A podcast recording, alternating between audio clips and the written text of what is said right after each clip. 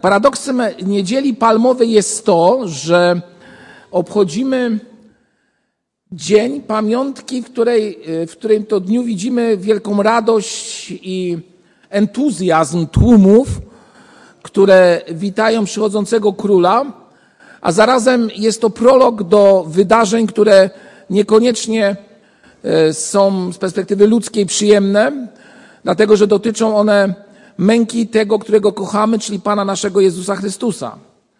A więc od euforii do e, no, takiego nieprzyjemnego wydarzenia, swego rodzaju dwubiegunowy stan, euforia i zgryzota i smutek.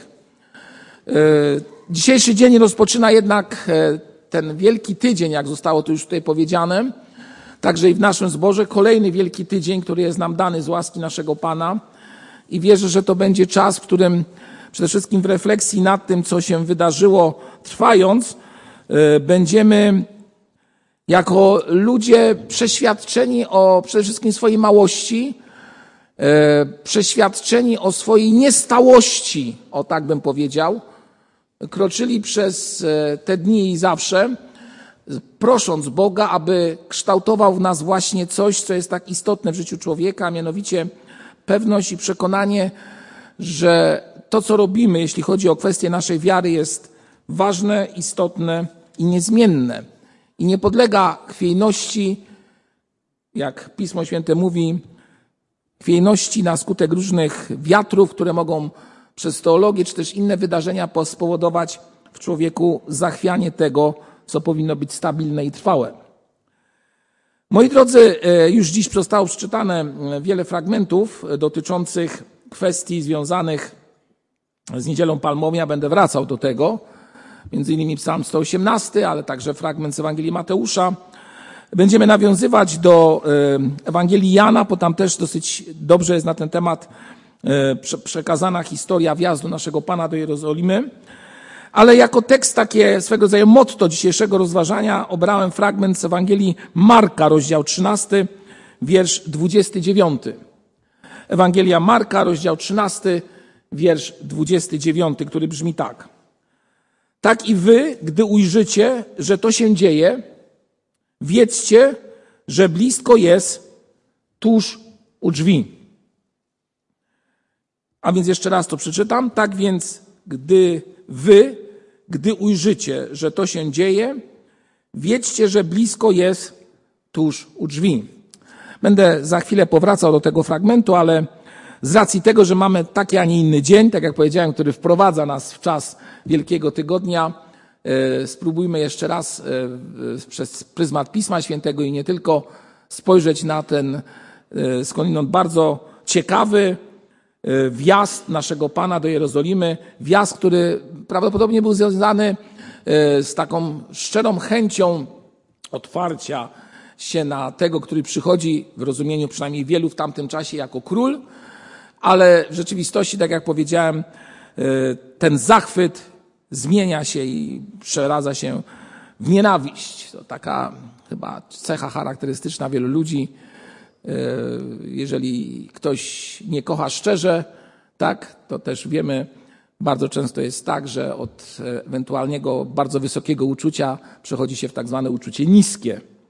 I tutaj chyba też ten e, efekt jest widoczny, a więc od fascynacji Chrystusem, tym, co zrobił, a szczególnie tym, że doprowadził, że ktoś z martwych wstał, e, chodzi o Łazarza, nagle wszystko odwraca się przeciwko niemu i tak jakby, można powiedzieć, w chorobie dwubiegunowej następuje odwrotna reakcja i ludzie z czci i uwielbienia pałają nienawiścią.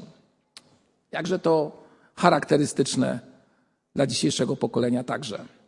I będę to, do tego nawiązywał, czy też próbował nawiązywać w dzisiejszym rozważaniu. A więc czytaliśmy e, w Ewangelii Mateusza w rozdziale 21 o tym, że e, Jezus Chrystus, gdy przybył do Jerozolimy i przyszli do Betfage, czytamy tutaj, na Górze Oliwnej, wtedy Jezus posłał dwóch uczniów, mówiąc, idźcie do wioski, która jest przed wami, a znajdziecie oślę uwiązane, e, oślicę uwiązaną i ośle z nią, odwiążcie i przywiedźcie mi ją. Któż nie zna tego fragmentu?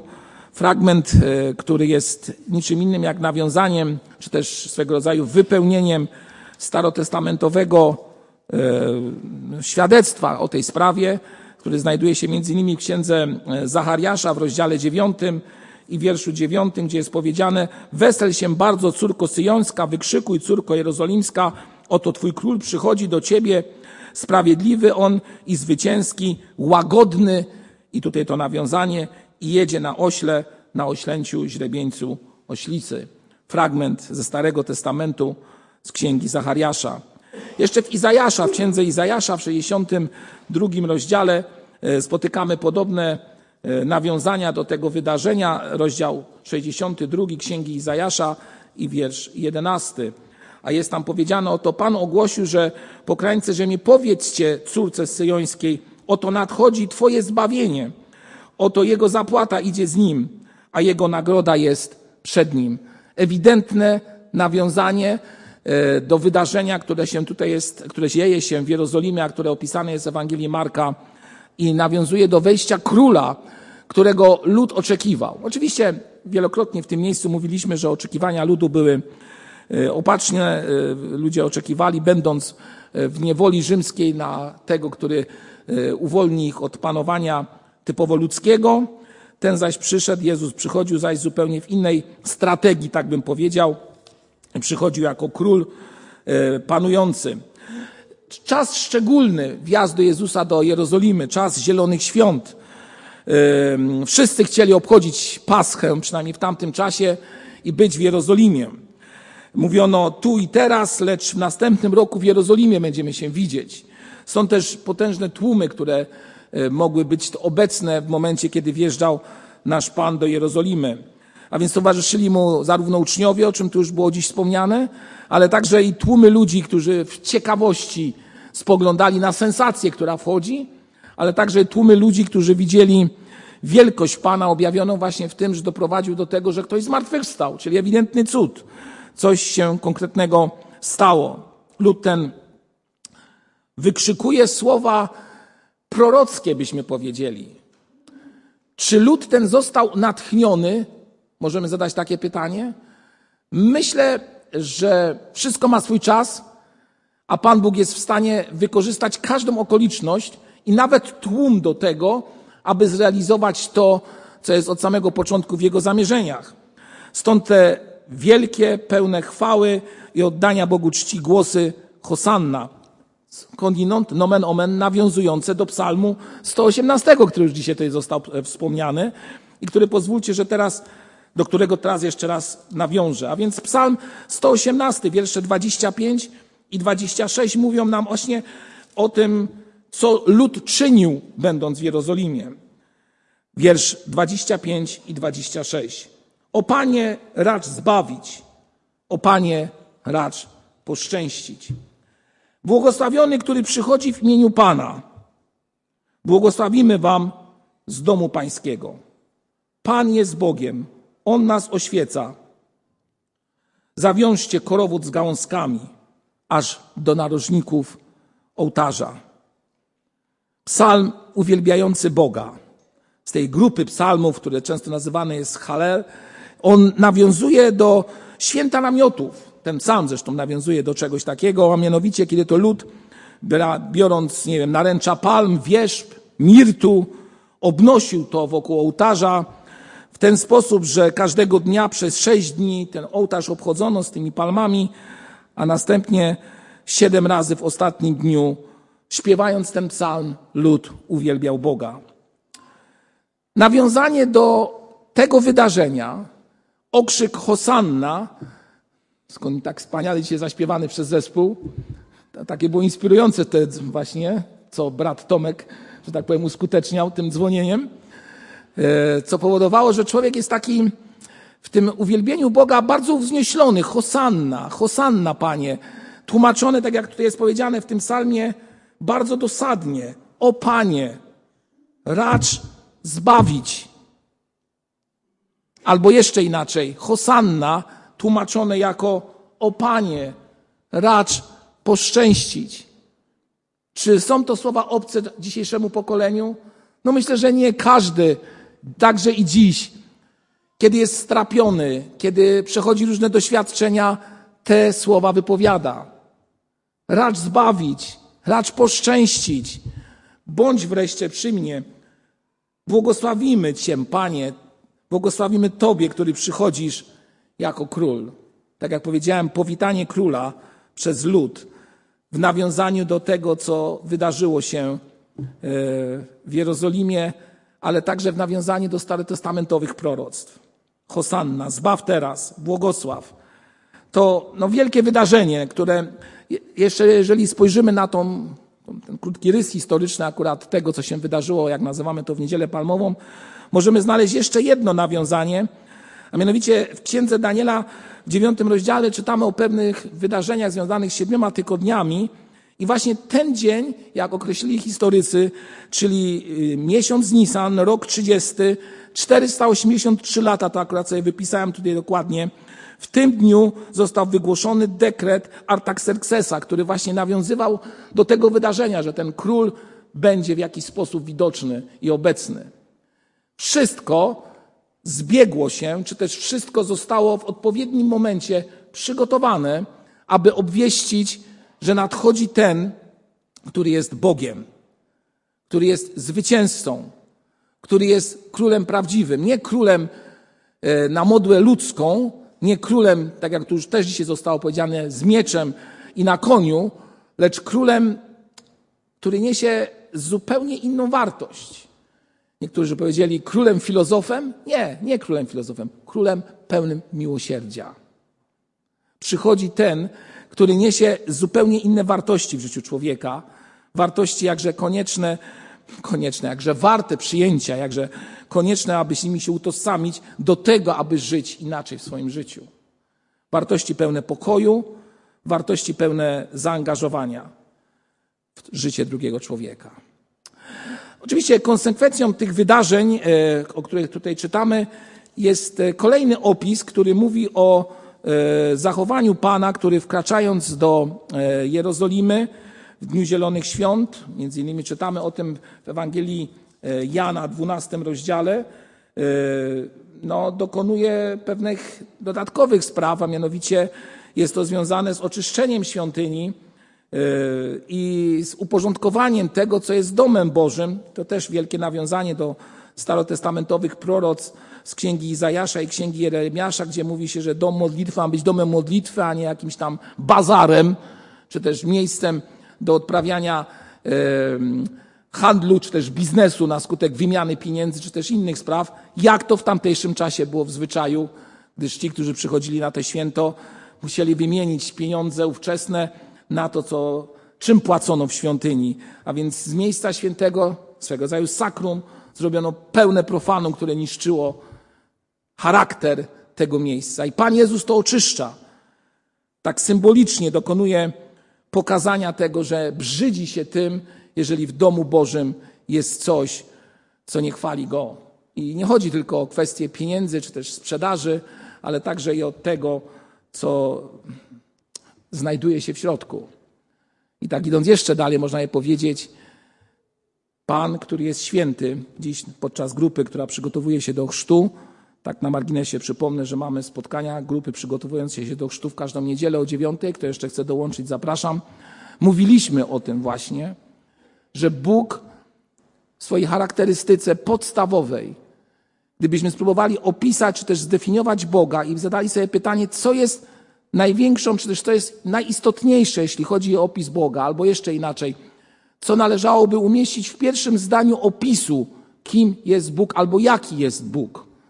Myślę, że wielu z nas e, doszłoby do tego, do czego i my doszliśmy, a mianowicie, że opisując Boga, próbując nazwać Boga, kim jest, co jest charakterystyczne dla Niego, wielu z nas, a na pewno ja, powiem, że Bóg jest święty.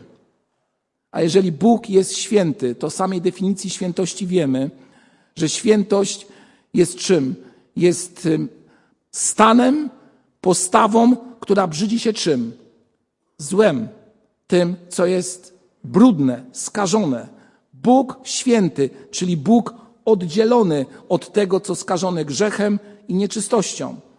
I ten wielki, potężny Bóg objawia się przez Jezusa Chrystusa, wchodząc do Jerozolimy i w sposób symboliczny czyszcząc miejsce domu, który został zbudowany dla Jego chwały. Który został zbudowany dla Jego chwały. I teraz nawiązanie do tego, o czym dziś mówiliśmy. Wchodzimy w Wielki Tydzień. Skądinąd bardzo ważny tydzień w życiu każdego człowieka. Oczywiście to tylko tydzień, albo powiem inaczej, albo aż tydzień, który powinien Ciebie i mnie zachęcić do refleksji nad tym, co siedzi w Twoim i moim wnętrzu. Czy jest w tym miejscu, w tym moim wnętrzu, miejsce dla świętości Boga, czy w tym miejscu jest o wiele więcej przestrzeni dla zupełnie innych spraw, które niszczą tą świętość i oddzielają nas od tego, w czym powinniśmy być. A więc Bóg wchodzi do Jerozolimy, otwierają się drzwi murów miasta, tłum wita tego, który przychodzi, który przychodzi w imieniu pańskim, wita go jako króla, ale bardziej e, te symboliczne gesty pod tytułem palmy, czy też szaty, które są rozpościerane, o których mówi Mateusz, wskazują raczej na to, że faktycznie witają go jako Mesjasza. Może nawet nie zdając sobie z tego sprawy do końca. Wypełniają proroctwa starotestamentowe, jeszcze raz powiem, może do końca nie zdając sobie nawet z tego sprawy. Dlaczego? Dlatego, że Bóg jest w stanie użyć i tłum, jak powiedziałem wcześniej, aby wypełnić swoją wolę. Bóg jest w stanie użyć każdego z nas, aby Jego wola w pełni została zrealizowana. I ten, który wchodzi w sposób symboliczny, jak powiedziałem, i jeszcze raz to powtórzę, oczyszcza miejsce, miejsce, które jest przeznaczone dla Niego. I ten wielki tydzień niech będzie, do czego Was i siebie zachęcam, czasem takiego oczyszczenia swego rodzaju otwarcia drzwi dla Chrystusa, aby On mógł wejść i nie tylko, żebyśmy Go w radości powitali, co jest istotne skądinąd, ale żebyśmy Go powitali w refleksji. Powitali z namysłem. Powitali z zastanowieniem. W jaki sposób Go witam codziennie w moim życiu? W jaki sposób go witam codziennie w moim życiu? W jaki sposób otwieram drzwi mojego serca na jego głos? Czy jest to tylko chwilowa wzniosłość, czy to jest związane z tym symbolem palm, które ludzie noszą? Czy też jest to prawdziwe przeżycie, w którym daję miejsce Chrystusowi, aby On mógł w moim sercu czynić prawdziwą zmianę? Czynić w moim sercu prawdziwy pokój. Na początku rozważania przeczytałem fragment z Ewangelii Marka, rozdział 13, i teraz będę chciał do tego powrócić. Rozdział 13 i wiersz 29, gdzie czytamy bardzo istotne słowa. Tak i wy, gdy ujrzycie, że to się dzieje, wiedzcie, że blisko jest, tuż u drzwi. O czym tu jest mowa? Albo czego konsekwencją są te słowa? Jakiego nauczania Pana Jezusa Chrystusa?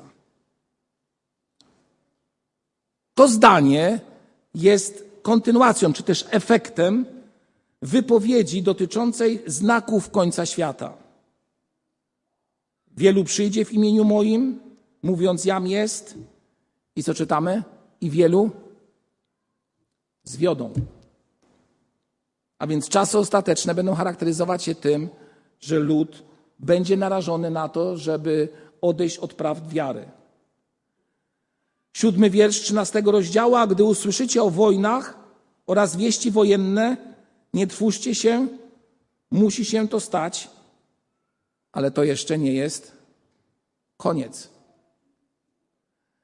Moi drodzy, Ósmy wiersz mówi, powstanie bowiem naród przeciwko narodowi i królestwo przeciwko królestwu i będą miejscami trzęsienia ziemi, będzie głód, to jest początek boleści. A wy miejcie się, przeczytajmy to, a wy miejcie się na baczności, czyli bądźcie w pogotowiu. Bądźcie w pogotowiu. Będą was wydawać sądom, a w synagogach będziecie bici. Postawią was też przed namiestnikami i królami z mego powodu, abyście złożyli świadectwo przed nimi. Lecz najpierw musi być zwiastowana Ewangelia wszystkim narodom. Jedenasty wiersz. A gdy was sprowadzą, żeby was wydać, nie troszcie się naprzód o to, co macie mówić, ale mówcie to, co wam będzie dane w owej godzinie, albowiem nie wy jesteście tymi, którzy mówią, lecz Duch Święty. Teraz spójrzcie, co czytamy najgorszego i najbardziej dotykającego każdego z nas. Wiersz dwunasty. I wyda na śmierć brat brata, a ojciec syna. I powstaną dzieci przeciwko rodzicom i przyprawią ich o śmierć. I będziecie w nienawiści u wszystkich dla imienia mego. Ale kto wytrwa do końca, będzie zbawiony.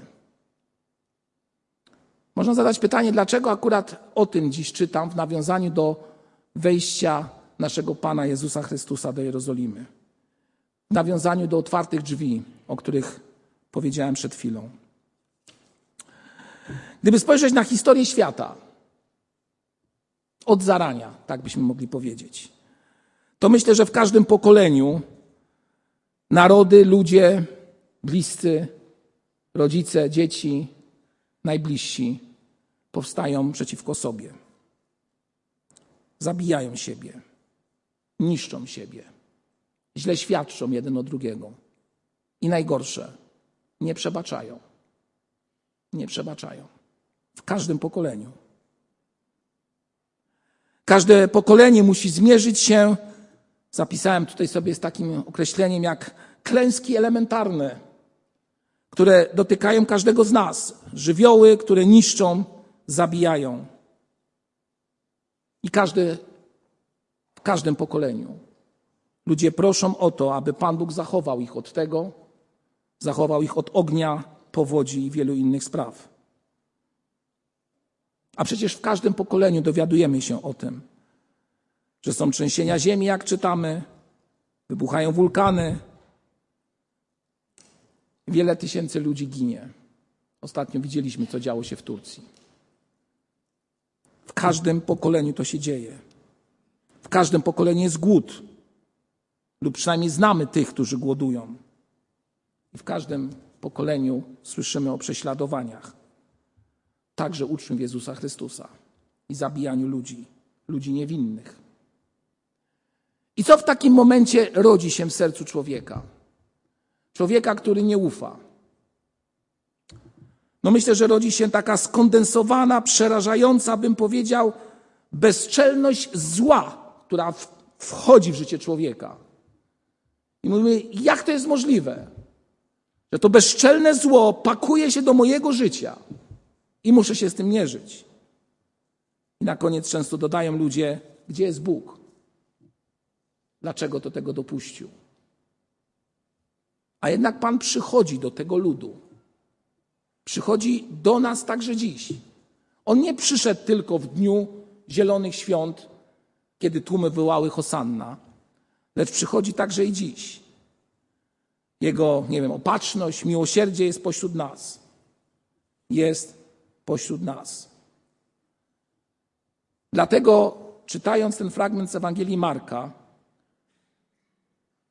który mówi bardzo jednoznacznie, tak i wy, gdy ujrzycie, że to się dzieje, i tu mogę powiedzieć, widzimy to, że to się dzieje wokół nas, także i dziś. A więc, jeżeli wy, gdy ujrzycie, że to się dzieje, co mamy zrobić? Albo o czym mamy być przeświadczeni? Wiedzcie, że blisko jest, tuż u drzwi. Blisko jest, tuż u drzwi. Zapytałem przed chwilą, kiedy bezczelne zło atakuje człowieka, wielu pyta, gdzie jest Bóg. I teraz pragnę odpowiedzieć krótkim zdaniem. Stoi u drzwi. Stoi u drzwi. Tak jak wszedł do Jerozolimy, tak chce i przyjść do Twojego serca. Możemy zerwać się i otworzyć te drzwi i zaprosić go. Lud w Jerozolimie to uczynił. Bramy miasta zostały otwarte. Tłum witał Jezusa Chrystusa. Ale to było otwarcie powierzchowne.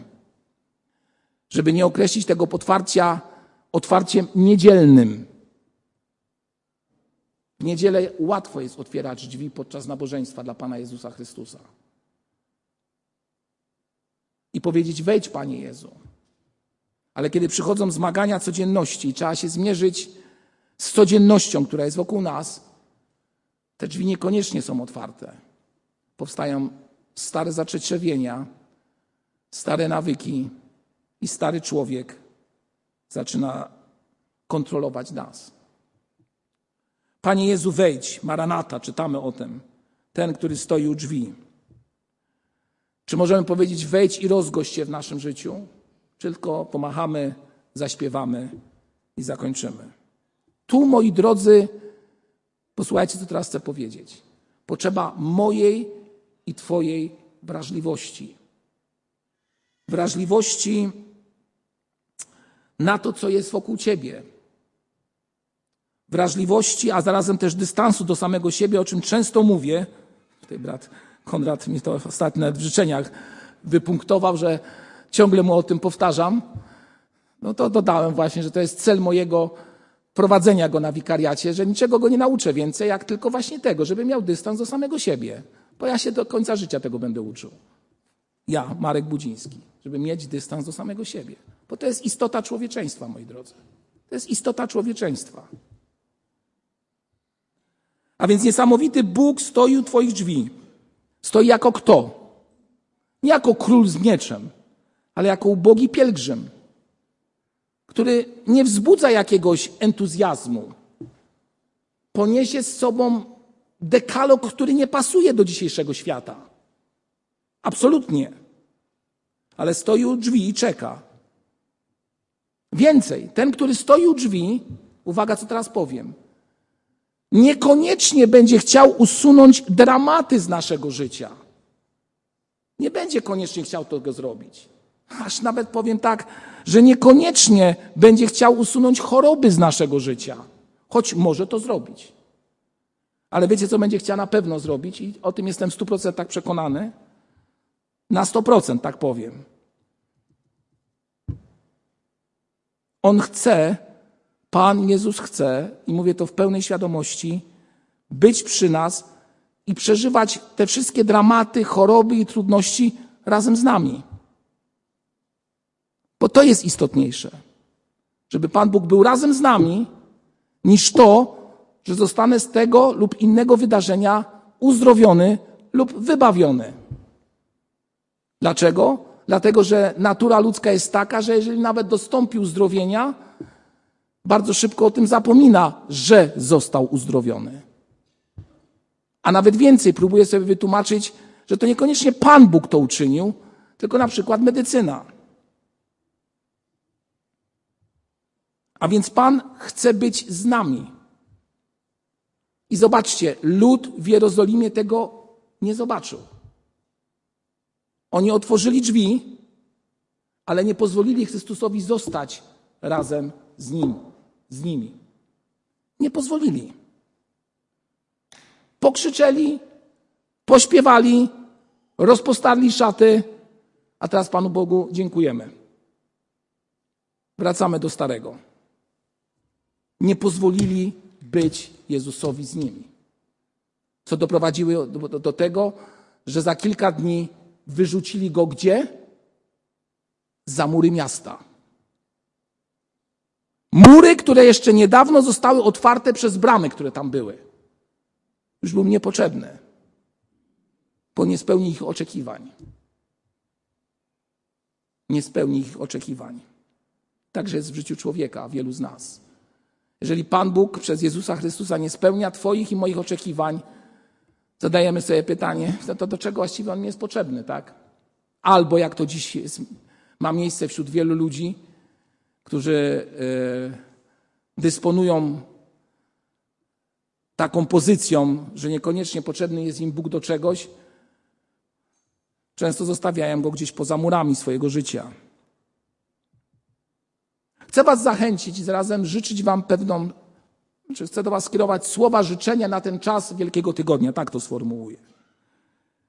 Mianowicie, czytając jeszcze raz ten fragment z Ewangelii Marka, który mówi, że on jest blisko koło, i stoi u drzwi, zadałem sobie pytanie, gdzie znajdują się drzwi Twojego życia? A więc gdzie znajdują się drzwi Twoje i moje, które możemy otworzyć na przyjście naszego Pana Jezusa Chrystusa? W którym miejscu są te drzwi? No właśnie, bardzo szybko mówimy serce. A ja powiem Wam, że niekoniecznie.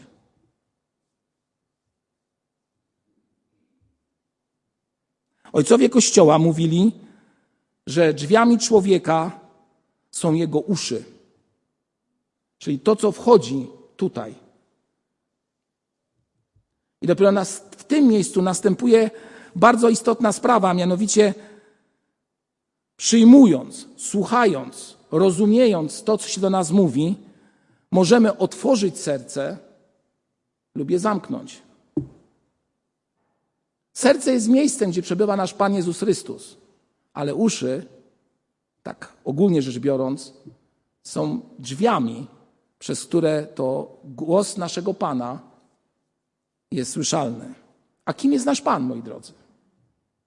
Czytając Ewangelię Jana w pierwszym rozdziale czytamy o czym? Że na początku było co? Słowo. I ono było u Boga. I dalej czytamy w tym samym rozdziale Ewangelii Jana, że to słowo co? Ciałem się stało. I bardzo ważne słowa, które powinniśmy zapamiętać. I to słowo zamieszkało pośród nas, wśród nas. Jeżeli nie zamieszka Pan Jezus pośród nas, to niczego nie mamy, nie ma sensu w ogóle niczego w naszym życiu. Nic, po prostu porażka. Każdy kościół, każdy dom, wszystko.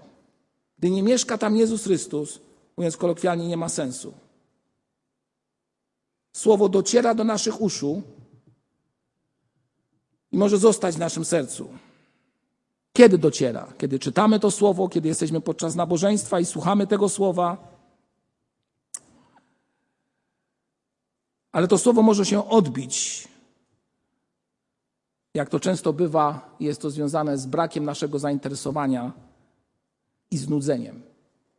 I wtedy co mówimy? Jest takie przysłowie albo takie stwierdzenie, że puszczamy to pomimo uszu, tak? Mimo uszu. Znamy to. No i co, dzisiejsze słowo też tak puścimy? Po kolejny raz powiedział o niedzieli palmowej. No wypadało, żeby powiedział, no po o czym ma mówić dzisiaj, nie? Tak?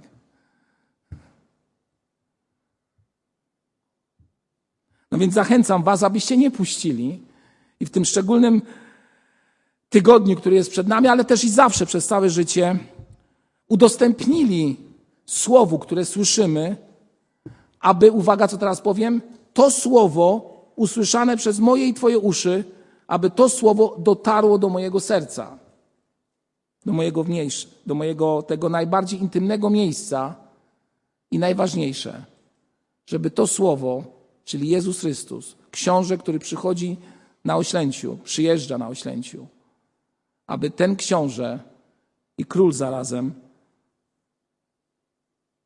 miał miejsce w Twoim sercu i w moim sercu.